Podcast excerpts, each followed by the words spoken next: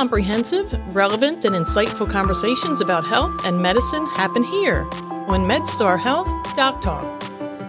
The color of your skin, the community you belong to, and the place you call home are the largest predictors of health and longevity, according to a recent article in Stanford Medicine magazine. These and other non medical factors are called social determinants of health. Today, we are going to learn more about what that is and what the healthcare community is doing about it. I'm really pleased to have as our guests Dr. Lucas Carlson, an emergency department physician at MedStar Union Memorial Hospital and the regional medical director of care transformation in Baltimore City for MedStar Health and Dr. Andrea Gaspar, an internal medicine physician and medical director of the MedStar Mobile Health Center. She's also the director of health equity and community outreach for the MedStar Internal Medicine Residency Program in Baltimore. I'm your host, Deborah Schindler. Thank you both for being here. Thank you for having us. Thanks, Deb. Really excited to be here. As a Baltimore emergency room physician, Dr. Carlson, I know there's never a dull moment in the ED but tell me about your other title. What is care transformation? I think we've all seen patients fall through the cracks, and we all recognize that the way that the health system works right now, it wasn't really built for our patients. And so, what care transformation is, is trying to see how we can rebuild the health system, redesign the health system, so that we're really serving the patients that we're here to take care of. Here at MedStar, what it comes down to is really focusing on social determinants of health, which I know we're about to talk about soon, access to care and care transitions, particularly in that gap that can occur when a patient leaves the hospital, and uh, community engagement, engaging with the community is really getting outside of the four walls of the hospital to take care of them. Has your work with the emergency department opened your eyes to some of the um, the social determinants of health? How did you get involved? Yeah, in the emergency department, you see every day issues of patients coming in where it's not really about what their medical condition is. I mean, they're coming in because they are short of breath or they have chest pain or they have abdominal pain. But the real reason that they're coming in is because they might not have been able to get their medications or they didn't have food that night or they didn't have shelter and so they ended up developing pneumonia. So we see this all the time. For example, there was one patient that we would see come in probably about once a month on a regular basis for his asthma, and he would have an asthma exacerbation. And we would treat him, he would get steroids, and then he would go home. But we knew that the real issue was that he wasn't able to get into primary care and that he wasn't able to get his medications filled. And if he had those controller medications, he wouldn't have come back to the emergency department. So every time he would come into the emergency department, we kind of felt like we were kicking the can down the road. We were kicking the can down the road to the next time he came in and then just treating the emergent condition at that point. And so what it came down to is that we needed to get him into primary care. So we worked with our community health advocate, got him into primary care, and he hasn't been back to the emergency department since and hasn't had an asthma exacerbation since. The use of the emergency department, I think, has gone for a long time as a primary care practice for many people in the city. It's true. It's true. Um, I always think that no one comes to the emergency department because they want to come to the emergency department. They come to the emergency department because they trust the hospital and they trust the ED as some place that they can go and that they know that it, they need help. And so, yeah, there's a lot of patients that come to the pri- come to the ED for their primary care. That often boils down to the fact that they can't get into a primary care provider or don't know how to get into a primary care provider. So this is one of the things that we're really working on in care transformation is trying to figure out ways that we can leverage the fact that they're in the hospital, leverage the fact that we have this unique access to the patient to help them navigate into primary care, to navigate into longitudinal outpatient care that might be able to provide some of the supports that we can't provide in the ED. Okay. Are we seeing su- success with that? Absolutely. We've started to see real uh, successes. For example, that case that I talked about, patient was also, every time he came to the ED, would be prescribed steroids, and steroids cause weight gain.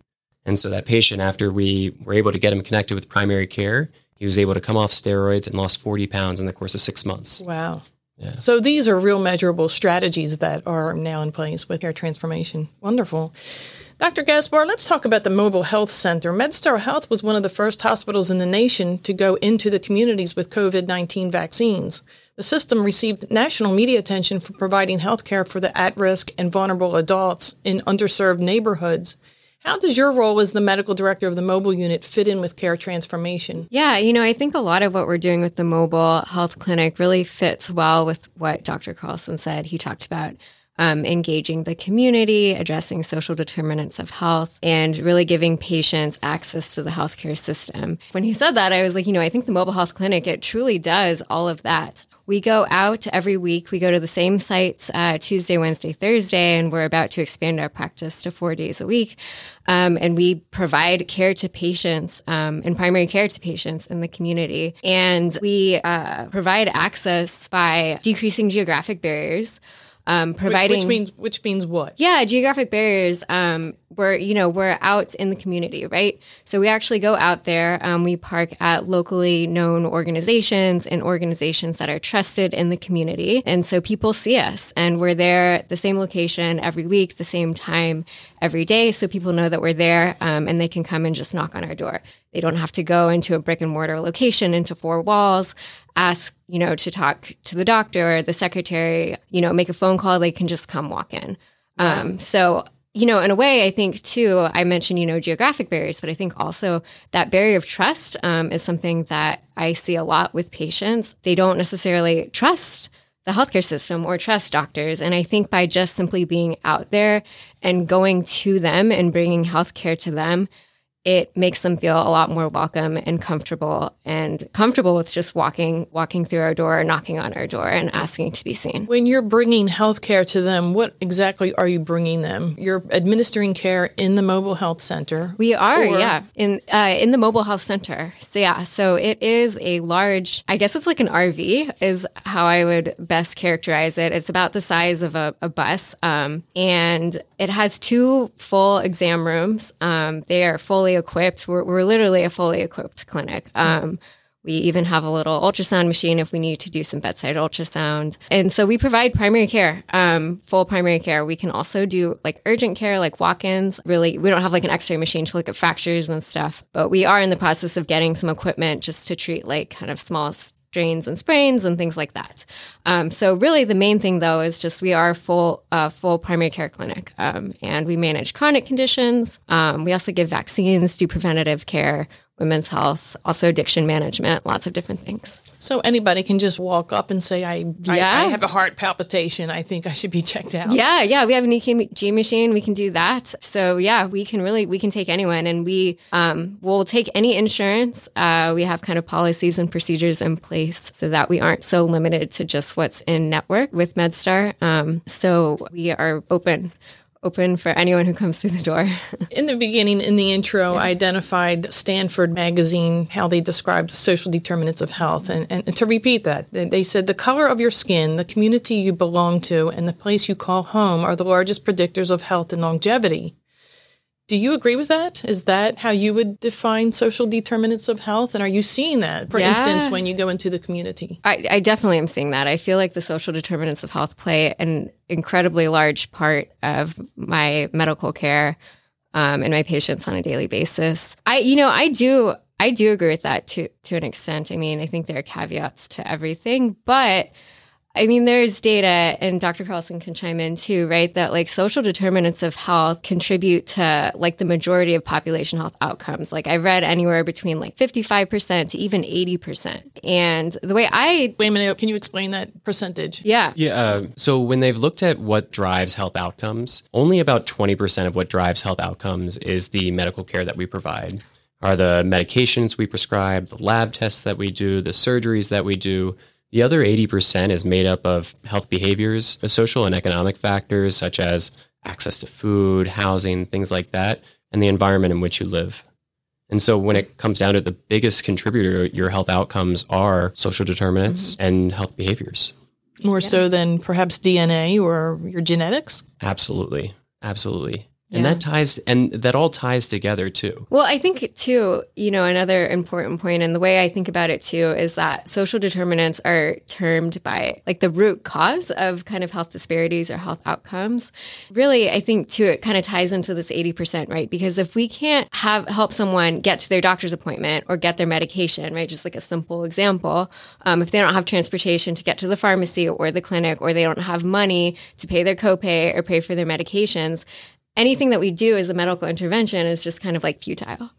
Um, and so I think, you know, in addition to that 80%, is also this idea that they're like the foundation of kind of people being able to actually get the care they need. Okay, so I think it's pretty clear how housing insecurity would play into yeah. your health care um, if you're homeless. Yeah. Transportation access is pretty obvious. Social isolation, I think that's pretty clear. Food insecurity. But sexism, hom- homophobia, and racism are identified too as social determinants of health. How do you explain that? trying to understand what this the social determinants of health is yeah. and how yeah. the healthcare community can, can work yeah i mean i think i think stigma right all of those things that you mentioned are kind of encompassed under the umbrella of of stigma and i think that dramatically impacts healthcare in many many ways. So i mean there's many many kinds of stigma right? There's stigma against like gender identity sexuality racism um, even the way people look right? Obesity patients that suffer from obesity also um, you know suffer from poor quality medical care unfortunately um, in part because of how they're treated. Isolation. There's um, the isolation. Yeah, isolation. and also just kind of like limitations and certain things with like the physician patient interaction. And it also goes into kind of these historical things too, right? And I think that might be a whole other podcast episode, right? Talking about like historical racism um, and structural factors that cause stigma. I, I think there are kind of like the individual um, it comes back to the trust that you mentioned before yeah, maybe. yeah absolutely. So i think with the individual provider component right there's it's really the the trust component right is, is huge. Um, but when populations and kind of um, at-risk populations minority populations have been stigmatized by our healthcare system as well as just kind of like by our governmental systems and education education systems, all of these different systems for many generations, it results in this this lack of trust. Um, and then it also results in these kind of more concrete things like economic insecurity and living in neighborhoods that are more socially deprived and not having resources, um, not getting you know adequate education, which then I think lead to like this downstream effect of poor health and poor health outcomes. So it's really all just like tied together from this big structural lens. With you being an emergency room physician, Dr. Carlson, I'm guessing that you see a lot of these things that we're discussing the distrust, perhaps, people using primary care in the emergency room, but how some of these social determinants of health manifest themselves. Really impact patients' health. Yeah. No, we see it all the time. I think one of the biggest ones, and you mentioned it before, is housing. We see patients come in all the time that lack housing. And unfortunately, I think that's one of the biggest gaps here in Baltimore City. We can do all of the work that we can as navigating patients to resources, but there's just not enough housing in the city for the people that need it. And so the effects of that are broad and varied. Some of them are direct impacts of being home, being homeless or not having a place to sleep, developing things like wounds on your feet, developing things like cold exposure, um, and some of them are a little less concrete and a little less you wouldn't think about them necessarily. If you don't have a home, then you don't have a place to cook your meals, and then you're probably eating food that's less healthy, and you can develop conditions like diabetes, hypertension, high cholesterol, and that those lead to heart attacks, vascular disease, and all so, our living conditions at some level dictate why some people are healthier than others and why some should be healthier than they are. The CDC, or the Centers for Disease Control and Prevention, breaks down social determinants of health into five categories, and I'd like to get your input on each one. Help us understand the impact of each on a person's health and well being. And the first one is economic stability. How does that play in as a social determinant of health? How does that prevent people from getting the health care that they need? Yeah, I mean, I think it's economic stability is huge. You know, unfortunately, illness can be pretty costly, and uh, there's a lot of different factors that play into that cost. A lot of it depends on kind of like the type of insurance that you have, um, whether or not you have insurance, uh, and what kinds of diseases you have.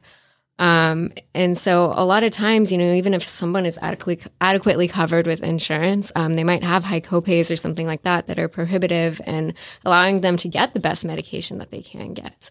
You know, that's like kind of the most like direct one related to healthcare. But then I think there are all all of these other things, right? If somebody is economically constrained, they're just trying to you know get their resources and sorts so that they can pay for pay for food right and and just put some food on the table and they're struggling to survive and so any extra resources or money that they might have, they're going to probably go into survival, not necessarily into their healthcare if it's something that is not essential. Yeah, just to just to add on to that, we recently had a patient in our Food RX program. This is the food pharmacy program um, that's based out at Good Samaritan Hospital. They mentioned that they had such limited resources that they were only having one meal a day because that's all that they could afford. And so, because of that, they developed malnutrition, they developed vi- uh, vitamin deficiencies, and their diabetes was worsened. The Food RX program. Yeah, e- exactly. So, we have a number of different strategies throughout the care transformation department to focus on specific uh, social determinants of health. And this is one of those targeted uh, strategies focusing on food insecurity, and specifically food insecurity for patients that have concomitant um, diet sensitive conditions like diabetes, high cholesterol, heart failure, things that can get much worse if you don't have the appropriate diet. And so we initially launched this program at Good Samaritan uh, about two years ago, and then launched a satellite clinic down at Harbor Hospital, and are actually in the process of planning for launching a new program at Franklin Square Hospital as well. Wow. And the idea is to provide enough food for the patient for 10 meals per week for them and their entire household. And the food is completely tailored to their medical condition and we've seen dramatic impacts on health outcomes. Where does that food come from? It's a combination. Uh, so there's a lot of attention that's being uh, drawn to food as medicine. That's the whole idea here is that instead of providing medications, we're providing actual food as medicine. This is a novel approach. It's still in development. It's still kind of in a pilot phase.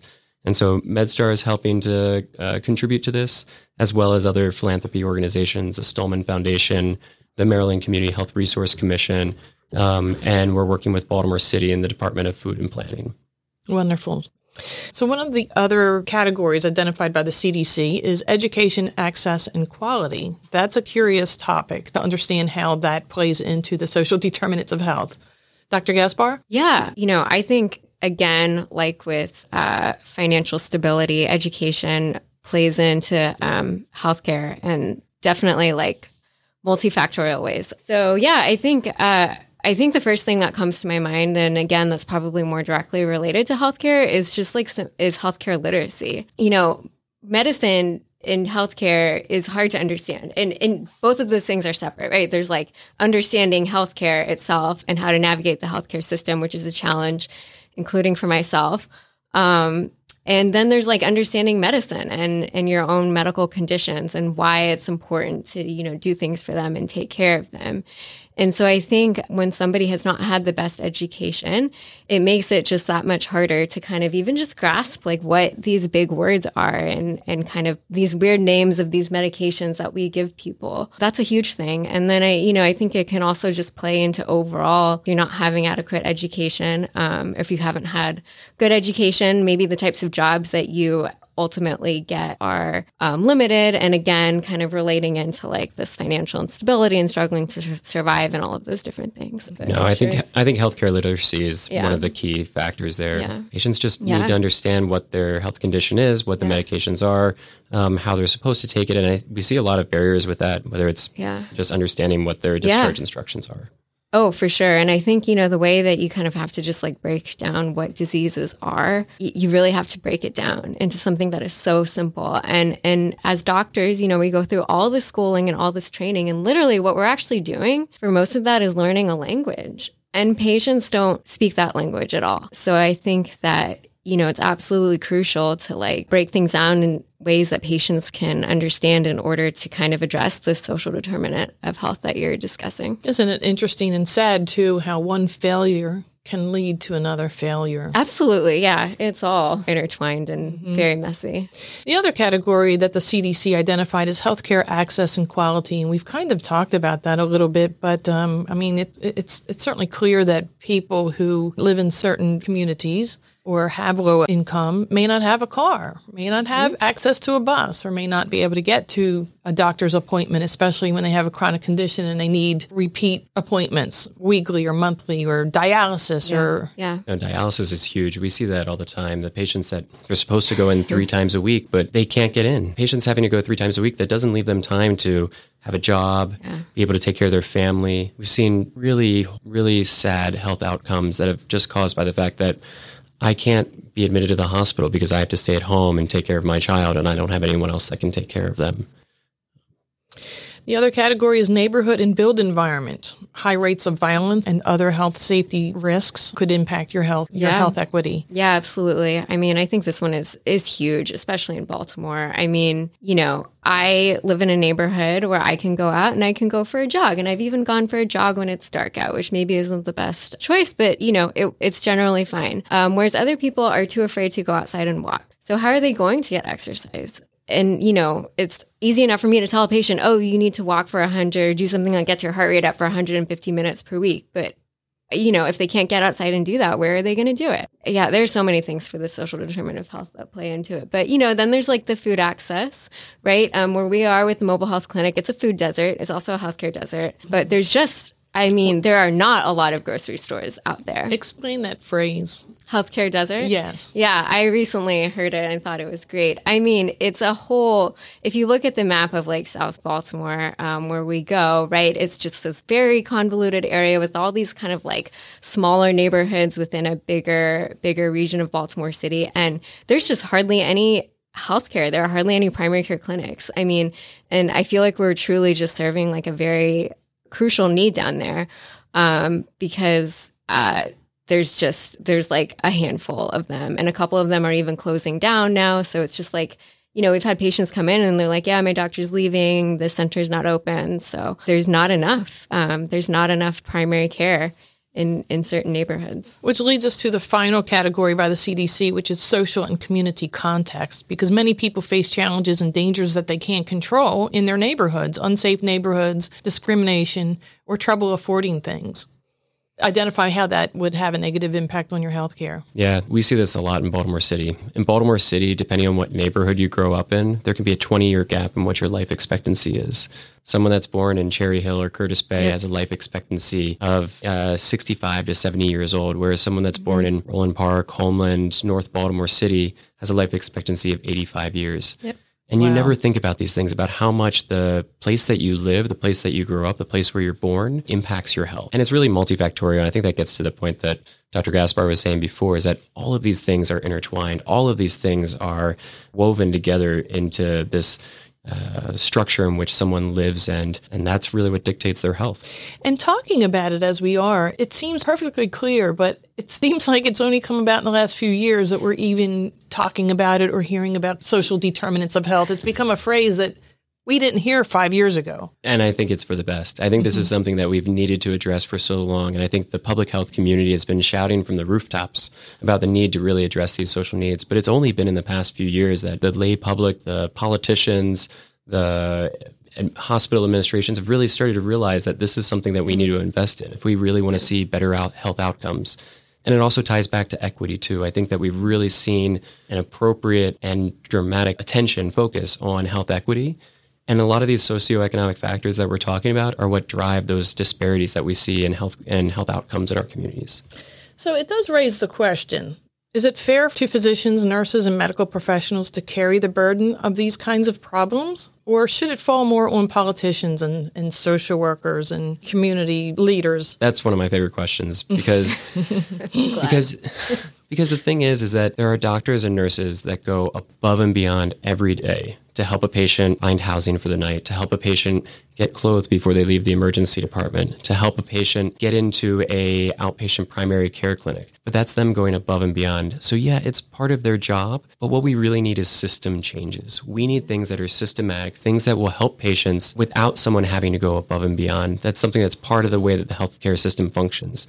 And that's Yeah. again the idea behind care transformation. How can we transform the way that we deliver care to include those things? Everybody really has to get involved because, I mean, I've seen it myself here at MedStar Health how emergency room staff pay out of pocket, their own pocket, uh, you know, for taxis or um, bringing clothing and, and provide clothing for the homeless. And There's a lot of different things that we do every day. Yeah, as I think you mentioned, helping with housing, helping with transportation, helping with food and clothing. They're human beings in front of you. And so when you see a human being in that situation, Let's talk about those positives. What is the healthcare community doing? What are we doing in the healthcare industry to promote greater health equity? You know, I think um, one of the main changes is something that we've already discussed is is honestly just kind of recognizing the importance of these of these needs, having conversations about them, and people recognizing that they're important. From my perspective, um, as uh, director of health equity for our residency program, we're talking a whole lot more about kind of health equity and social determinants from an educational perspective um, uh, than than my experience, um, at least in med school. And so I think, you know, recognizing that and training our future physicians um, that social determinants of health are a crucial part of healthcare um, is definitely uh, one of the things that is uh, more, much more pervasive now in medical education discourse. And I'm sure there are many other things that are being done. I mean, one of the other things is the payment model. The way that healthcare yeah. has been traditionally paid for is something called fee for service where you get paid by the by the number of th- services that you provide, by the number of EKGs you do, by the number of CAT scans that you do. And this has worked okay for the past 10, 20, 40 years. But what we're moving more towards is value-based care and the idea that you're getting that hospital systems, healthcare systems are being reimbursed for the actual value of the healthcare that they're delivering to the patient. Dr. Carlson, what is MedStar Health doing specifically to address the social determinants of health? We have a whole whole host of programs across the gamut, uh, based out of MedStar Union Memorial, MedStar Harbor Hospital, MedStar Good Samaritan, and MedStar Franklin Square. These programs do all sorts of different things. We have the Community Health Advocate program that works with patients to, connect them with social resources. We have the Peer Recovery Coach program that helps to um, work with patients with substance use disorder or that have addiction to connect them with treatment programs. There's the ED multi visit patient program or the MVP program, as, as we like to call it, to work with those patients that come back time and time again to the emergency department. So we don't have to feel like we are kicking the can down the road, like I was saying before. And then there's the transitional care program. The transitional care program involves nurses that call patients after their discharge and really help to work with them to make sure that they get back into primary care, that they understand their discharge instructions, all those things where patients would otherwise fall through the cracks. Can you elaborate on the um, healthcare advocacy program? Our community health advocates are magic makers. The things that I've seen them do is amazing. What they do is that they meet patients, uh, they talk with them about what their social needs are, and start to try to get an idea of what those social determinants are that are impacting their health. They then work with them to connect them with resources like Social Security, uh, the SNAP program or food access programs, uh, housing if it's available. Um, and then they also help them to get reconnected with primary care. So they help them find doctors, they help them make appointments. Uh, yeah, find doctors, make appointments, get health insurance if they don't have health insurance. And these are all things that don't traditionally happen within a healthcare system. Right. Really proud of the work that they're doing. Absolutely. What about the Safe Streets program? How does that fit in? The Safe Streets program is part of the uh, violence prevention ecosystem that uh, the mayor and the Baltimore City is really developing right now. And so here at MedStar, we employ violence responders that are based in our emergency departments. Violence responders meet with patients that are victims or perpetrators of violence, and they help to try to what is called break the cycle of violence to try to prevent any sort of retaliation, but then also to try to work those patients and connect them with social resources to meet their needs, and so that they don't feel so that they're not part of that violence um, that might have actually triggered the violence in the first place. Um, the, one of the next areas that we focus on is uh, care transitions and access to care. Um, so one of the programs that we have focusing on that is our transitional care nurse program. And so for this program, patients that are seen to be high risk for readmission or high risk for poor health outcomes, a nurse will call uh, call them within two days of discharge and continue to work with them for up to 30 days after their discharge to make sure that they have their medications, that they understand their discharge instructions, that they are able to get in to see their primary care to make sure that they don't fall through those cracks. And that's one of the biggest things that we're trying to do is weave all these programs together to create that safety net to support our patients. I think from a humanistic perspective, it is important to care. Um, and I think also all of these structural disparities, um, just as we were talking about how all of the social determinants of health are intertwined, um, you know, all people are intertwined and all structures of society are intertwined. And it is not possible to go through life without kind of being directly or indirectly affected by these inequities. Makes me think of Michael Jackson's song The Man in the Mirror. that can be our intro. Yeah. We've been talking with doctors Lucas Carlson and Andrea Gaspar at MedStar Union Memorial Hospital in Baltimore. Thank you for sharing your expertise here on MedStar Health Doc Talk. Thanks for having us. Thanks, Deb. For more information about any of the community health services MedStar Health provides, go to medstarhealth.org backslash community health.